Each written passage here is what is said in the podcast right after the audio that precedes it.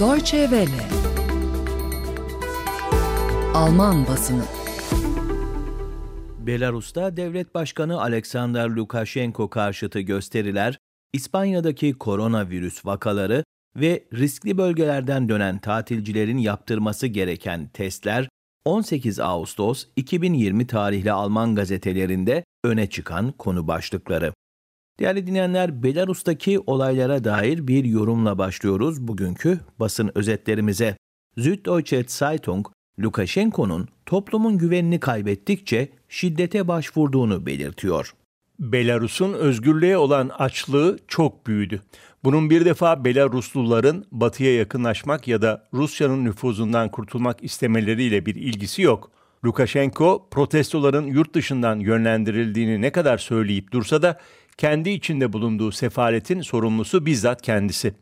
Lukashenko'da sık sık otokratlarda karşılaşılan o yaşlılık belirtileri de bir hayli ileri durumda.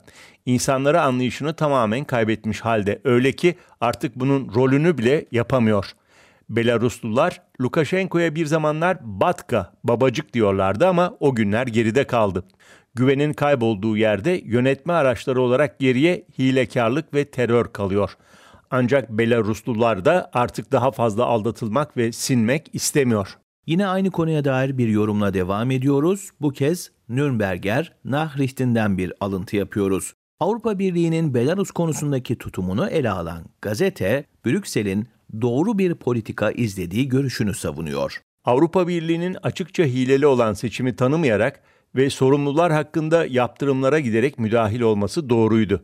Ancak devlet başkanının kim olacağında söz sahibi olmak istemek fazla ileri gitmek olur.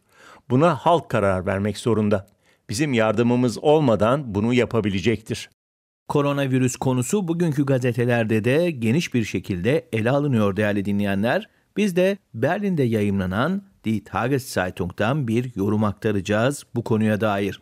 Gazete, koronavirüsle mücadelede Almanya'nın İspanya'ya yardım etmesi gerektiği görüşünü savunuyor. Almanya sürekli artan koronavirüs vaka sayısını kontrol altına alırken İspanya ile dayanışma göstermeli. İspanya'da yaşanan güncel sefalette Almanya'nın da suçu var. Sırf Mallorca adasında kısa zamana kadar 30 bin Alman turist bulunuyordu.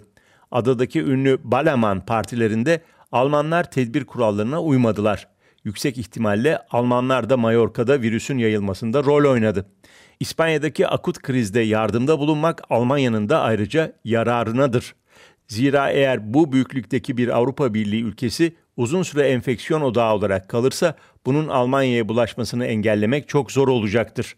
Almanya İspanya'ya iki ülke ekonomik açıdan birbirine bağımlı olduğu için de yardımcı olmalı. Son yorumumuzun konusu da yine pandemiyle ilgili değerli dinleyenler. Hale'de yayımlanan Mitteldeutsche Zeitung, riskli bölgelere giden Alman tatilcilerin koronavirüs testlerinin masrafını üstlenmesi gerektiği görüşünde. Günlük tıbbi faaliyetlerde alışılmış olan şey korona pandemisi koşullarında geçerli olmak zorunda değil. Tatilini pandemiye rağmen illa koronavirüs risk bölgesinde yapmak zorunda olduğunu söyleyen, böylece kendini ve herkesi tehlikeye sokanlar etraflı bir test paketiyle ödüllendiriliyorlar.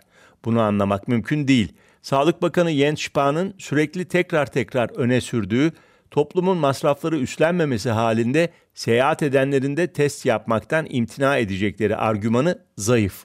Zira test yaptırmak gibi bir zorunluluk bulunmuyor.